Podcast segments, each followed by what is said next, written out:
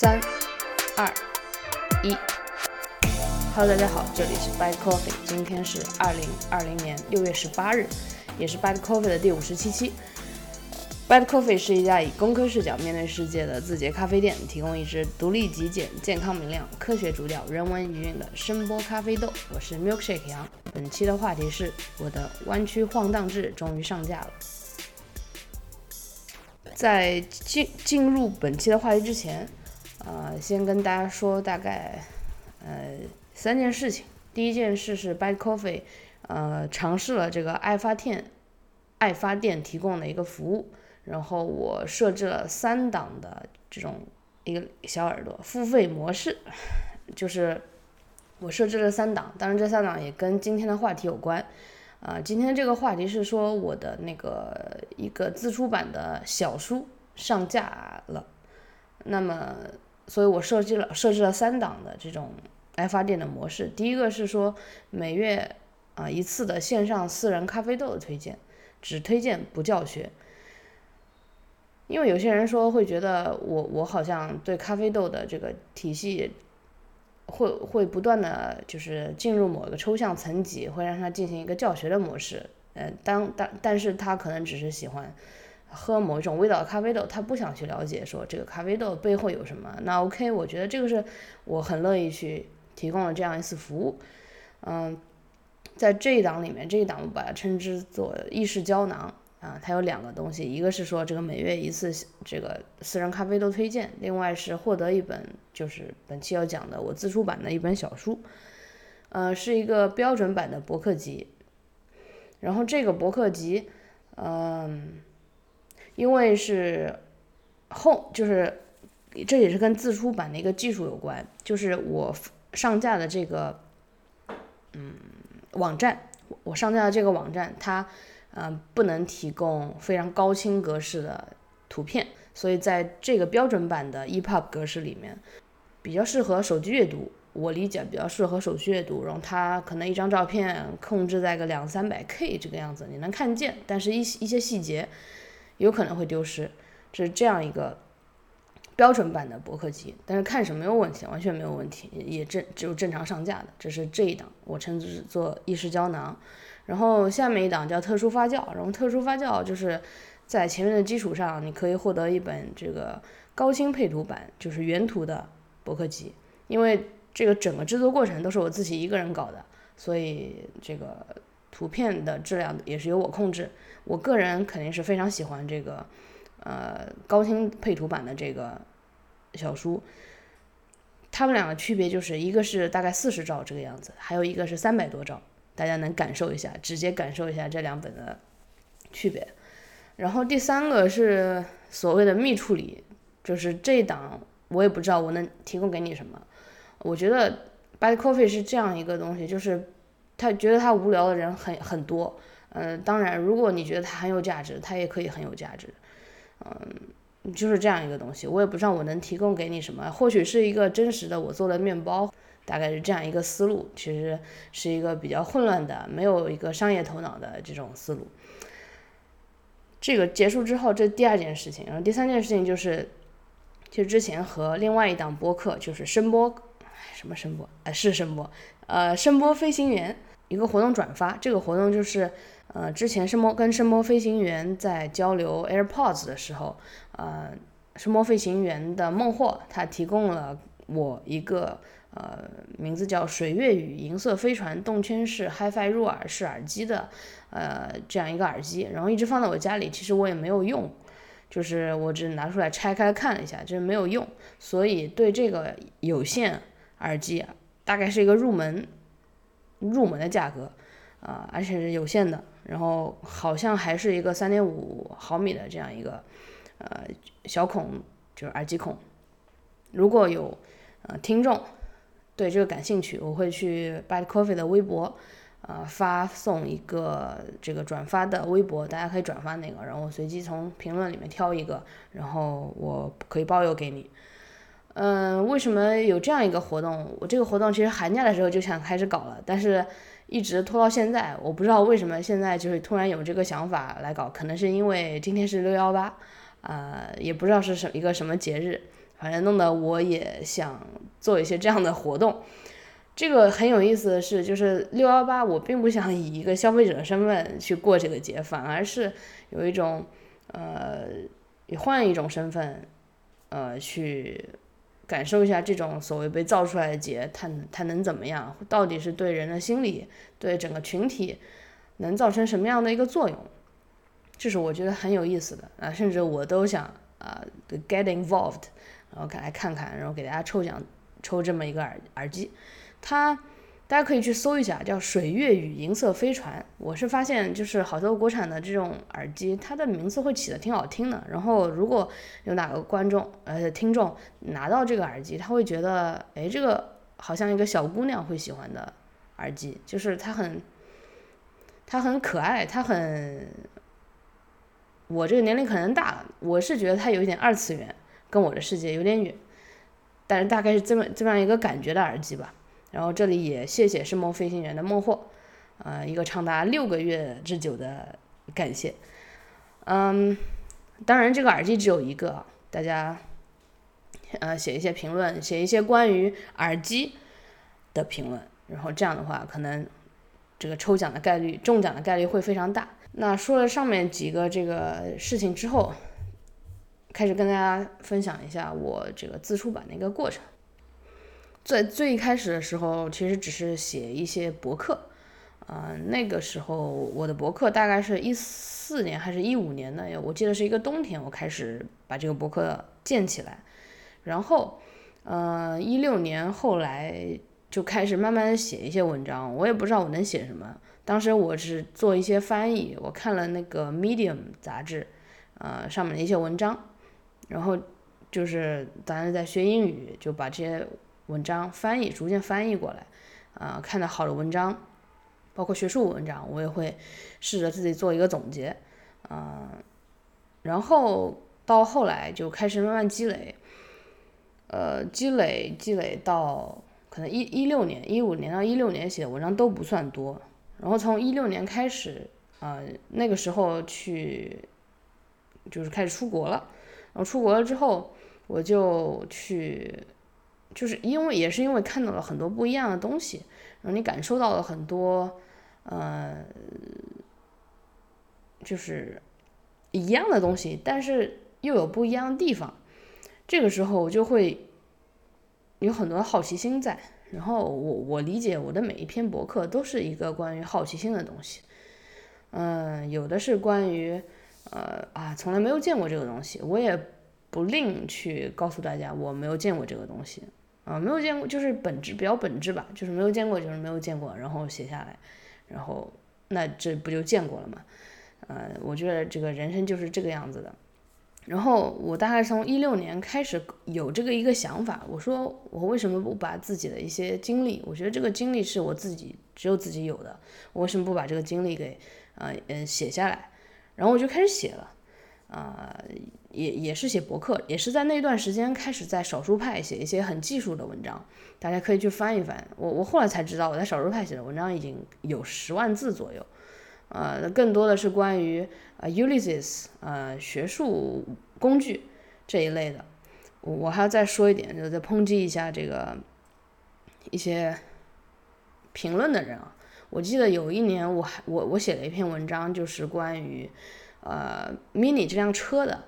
然后我写的就是 Spotify in the car， 大概是这个意思，就是讲 Mini 上面的 Spotify 还有什么 Audible 这种体验。因为我觉得呃，当时我是这么想的，在就是汽车这样的东西，可能我对它不是特别特别关心，但是我我对开着它时候的体验非常重要，尤其是这些音频对我，我是一个爱听歌的人，嗯、呃，就好像我之前和声波飞行员做的那些嗯，那个关于耳机的播客一样，我是一个爱听歌的人，爱听音频的人，我就想知道真正驾驶的时候这些对我的体验怎么样。比如说我我得一直看在前面，呃，但是有的时候我想啊、呃、跳过一段音频应该怎么弄？这样这其实是很安很危险的。但是但是如果有这样技术，就比如说 Head Up Display 这个技术现在到底发展成什么样子了？呃，能不能有有那种因为 head-up display 有的时候你要设置，设置到一定高度，你才能就是眼睛直视前方，让它形成一个虚像，然后你能感觉到哦，你看到的前方和你看到的 head-up display 啊是一样的，在一个平面的东西。那这些东西是我关注的，那底下有很多人就会说，呃，这个 mini 就是如何如何贵，呃，如何怎么样。就是说就开始这个猜测我自己的东西，猜测我家庭的什么什么什么东西。但是当时嗯、呃，就就很简单，那那那车是我自己贷的，贷款买的啊、呃，也没有跟家里要钱，这个是当时是这个样子啊。然后就我当时就回复了一个人，我说这个是我自己，就是我没有靠爸妈。这第一件事。第二件事就是我写了很多关于自建博客自建播客还有学术的那些工具的文章，但是没人看啊，但是只要有 mini 我大对对不对，大家就就会去看这个文章，然后开始说一些有的没的。所以问题就是在这些呃这个 haters haters gonna hate， 嗯、呃，他们很无聊啊、呃，我就是我不喜欢他们，他们提不出什么建设性的意见，包括我这个，呃，我就是我这本书也是，我知道里面有肯定有有一些错别字，我希望你告诉我的时候，你可以指出来告诉我啊、呃、，milkshake 啊，错这个错别字在这一页啊、呃，哪一个哪一句话不通顺，我觉得你这些都可以告诉我，我是抱着一个很开放的心态，你一说我就会去改。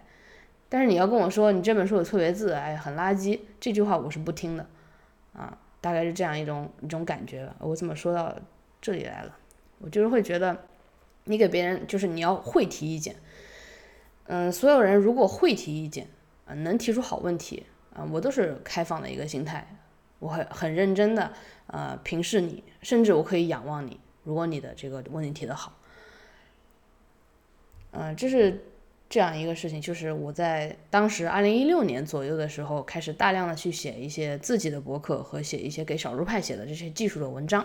然后我就会觉得好像写文字会让人比较安静，让我认真去思考一个一一几件事情，而不是看着电视电视剧开始焦虑，开始去就漫无目的的去跟着别人的思路。我比较喜欢跟着自己的思路啊，或者说创造自己的一些思路。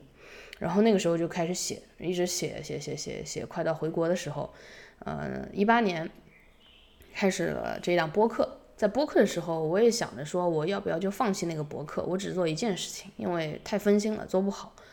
然后当时觉得这两件事好像并不矛盾，我依然可以把我对世界的好奇放在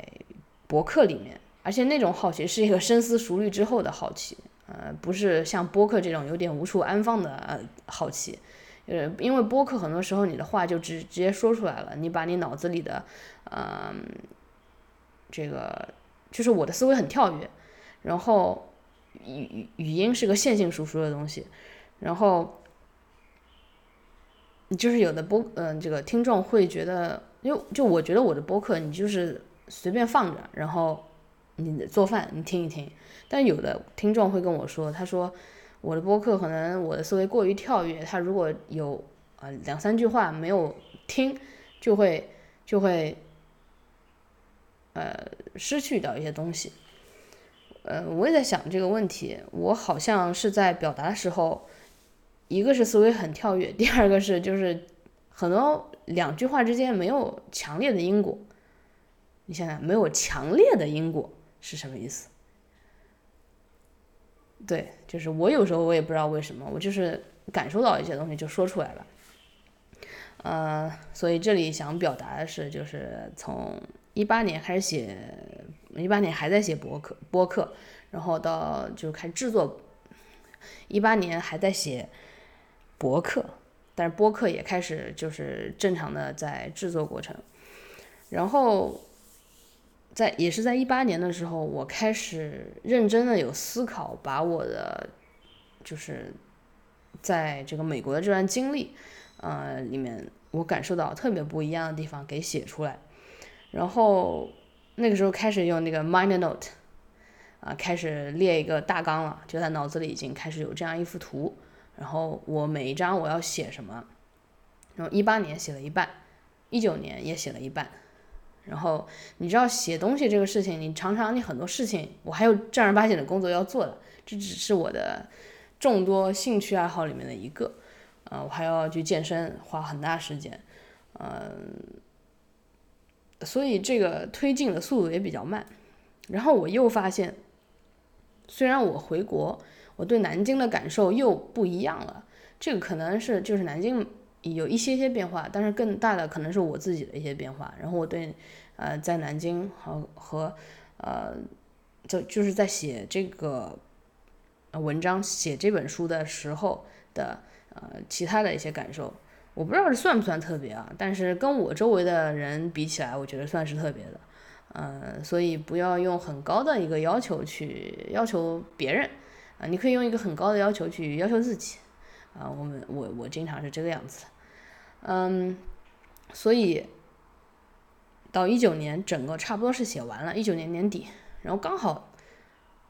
也不能这么说吧，就是疫情的时候，其实还是呃有很多的时间来做自己的事情，然后我就刚好趁着这个二零二零年的一个这个寒假，把所有的东西开始整理整理，整理成一个正儿八经的像模像样的一个 E P U B。嗯、呃，我就开始看一看，开始就是整理，就是搞这个排版、搞格式这些东西，然后自己校对校对。然后刚好在年年末的时候，还有机会又去到了这个旧金山，然后嗯，就会发现对旧金山这个城市、对湾区这边，呃的感受。我是我肯定用不到第二故乡这个词，但是我觉得说我对他的了解和对自己的了解啊、呃，似乎有一样的深度，因为我可能是在一个自己开始逐渐形成对这个世界想法的时候来到这个地方，呃，并不是很成熟，但是开始渐渐有对自己的那种感觉，就是我好像对这个是有自己的见解，并不是呃跟着别人的想法走。也也根本不想跟着别别人的想法走，大概有这样一个感觉，所以，嗯，然后就到自出版这个过程，这个过程也是挺烦的，就是你创作的时候你写就行了啊，你自出版你还要和其他人去沟通，还要让其他人去看看你的呃格式，嗯，我之前选了一家国内的一家这个出版出版商，呃，弄了半天，我最后就说我不给你出版，呃，这个。呃呃比较繁琐，然后里面一些涉及到的东西我不想修改吧，呃就比如说很简单的，我的书里面有很多这个英文，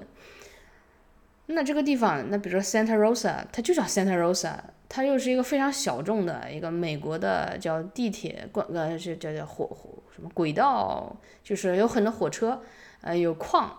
最重要的是它是这个 Snoopy 他爹的呃，这个书房，就是曾经在那边有一个那个 Shows 那个博物馆。那 Santa Rosa 我也不知道怎么翻译，圣什么什么，对吧？就是很难翻译过来。他硬要我去找这些词，我觉得很没有意思。嗯、呃，就这些事情会让我觉得挺烦的。啊 ，Santa Rosa 就是 Santa Rosa， 那 San Francisco 就是 San Francisco。然后。我不愿意做这些缩写词，把它转换成中文，所以就这这这些就白搭，啊、呃，然后又找了很多其他的吧，就就试试看，抱着就是这真的是抱着试试看的态度，呃，去搞这个东西。然后到另外一家这个出版商，然后对格式又又又重新认识 E P U B 这个格式，重新认识了很多格式，呃，重新。呃，又回到少数派，我去找哪一个压缩图片的软件是最好的，我现在可以告诉你是哪一个最好的。这个细节可以等到就是后面跟大家讲方法的时候，不是就不在这一期放，呃，去跟大家聊这个。就像前面说的，我希望有一个他跟我做过类似工作的，呃，类似经历的，嗯，最好是 podcaster， 我们来一起聊这个话题，呃。包括我是用哪一个软件来写的啊？中间我还用过 Word， 我为了之前提到那个出版商，我整个用 Word 来编辑啊，我这本书我就是做是能做，我心里是不情愿的啊，做出来我觉得效果不错，但是最后还是因为了这个英文缩写的这个词，我不想跟他继续这搞搞下去了，啊、呃，这是这样。然后大概是五月二十号，我让他上架，啊，开始审查，审查之后可能是六月七八号这个样子，他告诉我审，呃，就是可以就正式已经上架了。嗯、呃，当时我就觉得哇，这好，这这简直是一个很 easy 的模式，就是为什么这个事情好像不是那么难。就突然那一下子会豁然开朗，就像这个我给自己起的这个名字一样，就是它是一个明亮的东西。就是这本书的名字我不敢称之为书啊，这本小书的名字叫《明亮晃荡志》啊，它是记录了我从二零一六年到二零二零年之间所有的一个对世界的好奇心和对世界的想法，大概是这样的。里面很多的是关于啊湾区的。啊，关于湾区的博物馆，湾区的我遇到的很有意思的人，嗯，他们可能就是普通人，但是我能感受到他们的特别之处。嗯，有那些很莽撞的东西，很中二的东西，还有很老实的东西。老实的东西就是说我怎么去拿驾照，我怎么去就实用篇嘛，我怎么去啊、呃、填税，因为在这个报税这个过程在美国是很很麻烦的一件事情，就种种吧。如果你对它有兴趣的话，可以，或者说你对 Byte Coffee 你喜欢 Byte Coffee 的话，你一定会喜欢这本书，这本小书。那为什么呢？因为其实播客整体来说，只要我单口的播客都是我自己一个人弄的，呃，除了剪辑小哥会帮我剪辑剪辑之外，那这本书从书的封面。呃，这个书的封面是一个我在呃 Monterey Bay 一个人开车的时候，我就大概有经过不到 Big Sur 那一段，我看到了两个很高的山峰在我的左边，我的我的右边是这个太平洋，我就开着车，我看上面有牛有羊，还有太阳，还有云，然后当时把那个记在脑子里，然后回去就画出来，用这个呃 Procreate 和 Apple Pencil 把它画出来。然后这个画出来之后，我我我我我就放在那儿了，放呃放在那儿之后，就还是很喜欢这个封面，然后就觉得嗯明亮又晃荡，哎就很好，很很很契合这个小说的主题，呃，明亮是说，我觉得我的态度一直是很很积极向上的，一个很很通透的一个过程，嗯、呃，他很通透的、很透明的一个人，我跟你说什么，那那就是什么。呃，比较比较简单，嗯、呃，然后晃荡是说这个词也是我最近比较喜欢的一个词，就是你你一个人，呃，你认真的来到这个世界上，你能做的事情不就是晃荡吗？你不然呢，就是你要把自己当成一个机器，就是可能变成机器是一种妥协。但是可能一部分成为机器是为了能让你能更好成为一个人，啊、呃，一个人就是就是创造一个属于自己的故事吧。这越说越玄学了，不是这样的，就是呃，刚才说到这个封面是自己画的，然后里面的文字当然是自己写的，然后所有的东西都是自己写的，然后所有的这个插图，所有的插图也是自己拍的。我还是很享受自己。从什么都没有开始做一件事情，然后把它能够呃就是像陈冠希一样摊开给别人看。我是说他的这个我文化衫啊，这个这个衣服设计这个这个理念摊开给给别人看。嗯、呃、就是说你看这是我的东西，呃就是你的怎么样，把你的也拿给我看一看。就像就其实很有有点像孩子那种，他做出来一个很有意思的东西，他会给你炫耀。因为他喜欢这个东西，所以他才会跟你炫耀，嗯，然后可能你回家捣鼓捣鼓半天，你也给他拿出来一个你喜欢的东西，你跟他说我的比你好，啊、呃，我很享受这种过程。当然你也可以给我提意见，啊、呃，是这个样子的，嗯，大概就是这样一个感觉的书，嗯、呃，我是觉得如果你喜欢 Byte Coffee， 呃，喜欢这种。自己独立能够做一件事情，而且做了可能算做了一个五六成的样子吧，我我可能就大概到这个程度，呃，然后我就敢试试看，我让它上架，我体验一下整个过程，就像我去搞搞这个 sourdough bread 一样，它难，但我不信我做不好。然后我觉得可能有一些人不适合阅读，就是那些自以为是的人。那自以为是的人他不是不好的人，因为有时候他们确实比较厉害，就是他们确实这个高度达达到，他们不需要看我的书去呃了解这个世界，他可能本来他了解的世界会比我更丰富，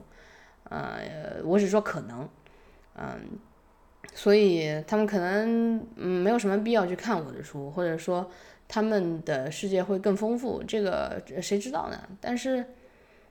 Well, 我情况就是这么个情况，我就是这个样子，所以我我是觉得那些可能就不太适合阅读啊。最后说一下这个购买的渠道，呃，我上架的这个地方是叫 MoonPub， 我记得以前和那个海螺播客的主播 Sean 有聊到这个 MoonPub， 我们在一期播客里面聊到它啊。我知道这个 MoonPub 也是通过呃 Sean， 他跟我说这个。在这个苹果这里面的应用，这个还不错，他一直会用它来看书，横排竖排啊、呃、都不错，啊、呃、有有点类似于 Kindle 这种感觉，啊、呃、我会把 MoonPub 的链接发到这个下面，嗯、呃，然后还有 Google Play Google Play Books， 这个是我没想到的，还还有 Google Play Books， 我之前就是我因为不在安卓的这个系统里面，所以我都不知道它，但是 MoonPub 这个呃出版商，嗯、呃。它可以自动帮你呃，就是推到这个 Google Play 和 iBooks 上，呃，然后还有一个渠道就是通过爱发电，爱发电它是直接，比如说你去到了那一档，然后那一档你点击之后，呃，直接由我这边给你发，就是我是上传好了一个 E P U B， 它应该自动可以下载，大概过程就是这个样子。如果你一直是关注我的博客。啊、呃，那可能你这都读过了这本小书里面的东西，所以我一直说它是一个博客集，但是你放到一本书里面，你能感受到这个人在不同平行的领域去经历了哪些东西，因为呃这一章一章的内容都是平行的，就是我遇到了这些人，我去到了这些呃博物馆，我去到了这些比如说。啊，我想一想，就是在实验室里工作的这些过程，这些过程都是平行的，都是我在呃湾区的啊、呃、这两年里面去经历的东西。所以，呃，你如果是阅读文，就是网站上面的文字，呃，是一样的。就是如果有一个人他很无聊，他把所有的网站的文章都打成 P D F， 然后这么拼接拼起来啊，也是可以的。只是说这本书它会更好的把我不同的平行的宇宙啊给你们看，大概是这个样子。就是这个五年就是这样，然后我更期待的可能是下一个五年。最后也跟大家不要不要忘记了去微博转发那个送呃这个耳机的这个活动，嗯。这个送耳机的活动当然跟这个书关系不是很大，只是放到一起跟大家讲。所以最后一件事就是一些自出版的细节，我真的是真的希望和有自出版经历的人聊。比如说我也从那个原来比特新生这个播客的主播郝海龙这里呃获得了一些就是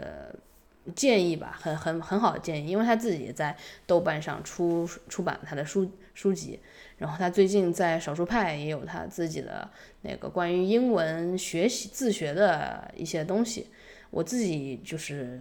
去付费订阅的。然后我发现，一个是他的书